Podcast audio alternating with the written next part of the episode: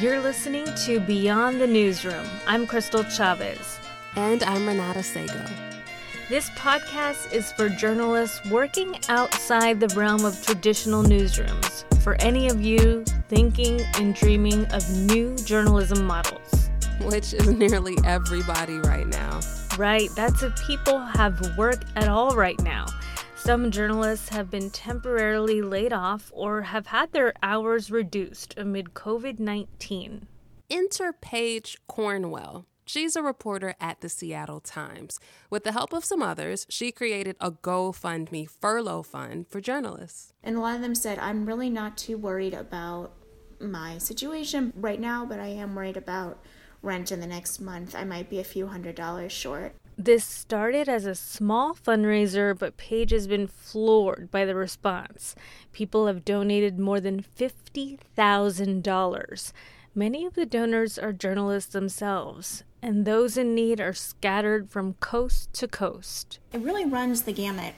We have journalists in, I think, almost every state now bigger cities, New York, LA, Seattle, and very small towns where there's only one or two journalists mostly newspaper, I would say, but also digital outlets, radio, a surprising amount of broadcast journalists as well. Some freelancers also got financial help, some that had one or two main clients and just aren't getting assignments right now.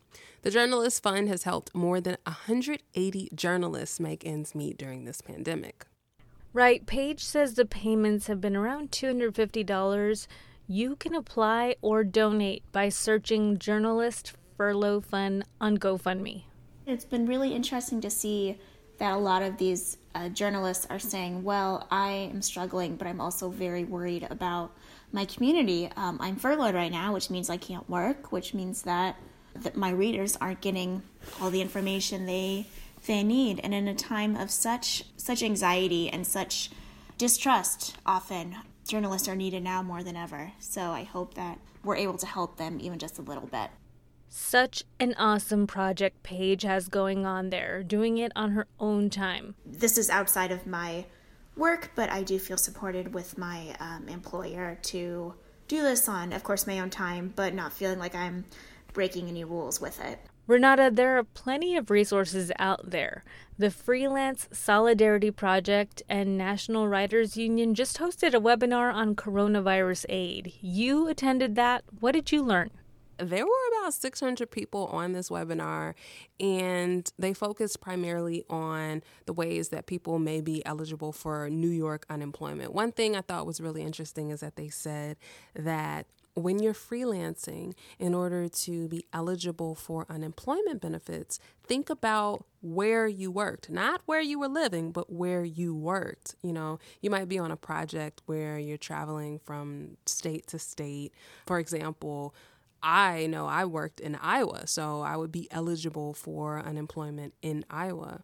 Another thing is that you got to think about how employers are classifying you. That's something that's huge. One of the lawyers there on the webinar, she was saying that a lot of freelancers or independent contractors get misclassified by employers. So the employers will basically call an independent contractor an employee, which affects the employer's tax filing and also the person called the independent employee. So I thought that was cool. Oh, in New York, which is really interesting, they look at how a freelancer is classified based on the relationship the freelancer has with the entity. So, if the entity you're working for has more power, if they're setting your work schedule, if they're determining your location of work, then that entity can say they are your employer, even if you, you know, were hired, you know, you talked to the hiring team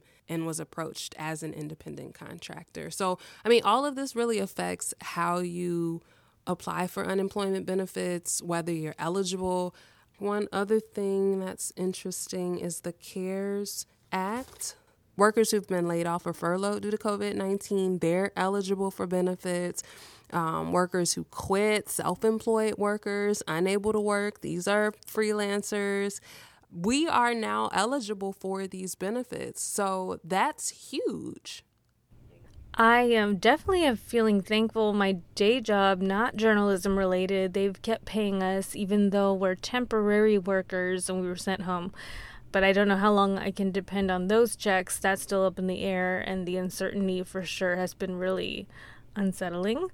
Um, Renata, you definitely had been doing more freelance work than me before this sort of new normal. And what what is your financial picture like now? I am operating with the what is it? Is it the the rainy the rainy day rainy day fund that everybody encouraged me to to put together for myself when I started saying, "Oh, I'm going to take the leap." You know, everybody was saying you need to have some money in case something happens. Well, this rainy day has definitely um, transitioned into like a major hurricane rainstorm that's enveloped us all. So I'm looking at different ways um, right now to to be able to continue to support myself in the future. That includes opening up more editing of other people's work. I'm doing voice work, which is awesome. I've gotten a couple of voice gigs I'm definitely learning a bit more. I'm doing a lot of research just to make sure that I will be able to keep my lights on and keep my phone on. So there's no do no no the number you've reached. it could happen. it could happen. you can send me you can write me a letter. I'll give you my address after this. oh my god. I'm sure a lot of people listening right now can relate. and so I just want to bring up, I mean, just to close out here, I was just thinking of, you know, some of the. I, to be honest, I have so many people on my Facebook, and I'm like, how did they get here? And then I just saw a post today of some woman who said her and her husband have been dealing with COVID 19 and that her husband died, but she was recovering in the hospital. And I think we became friends because she's a writer, but it just kind of put things in perspective while I'm worried about money. Yes, health is important though. Physical and mental, like we have been talking about on this podcast and, and just on our phone calls. So I just want to say, hope everyone and their families are safe and healthy. We know there's devastating stories that you're hearing on the news and on your phone and on TV and on your timelines and here and around the world and our hearts go out to those affected and I don't know, just to put some perspective in there at the end, here's what I'm thinking about is I'm just, you know, kind of worried when my husband comes back from Lyft driving. Like, have you been safe? Have you been washing your hands? Have you been using your hand sanitizer? And I guess we've been talking a lot about funds, and that is very scary, but I just want to say, you know, just to say we know that there are some people right now in the hospital that are very scared. Yeah, it's it's absolutely real. So we have to take care of ourselves. But I'm to be real. I mean, the financial component that does add stress, that adds mental stress, which can manifest itself physically. So, you know, the the best thing we can do is just get the research, get the resources we can get stay connected to each other, know that we're not in this alone. And I think that that's why this conversation is so important.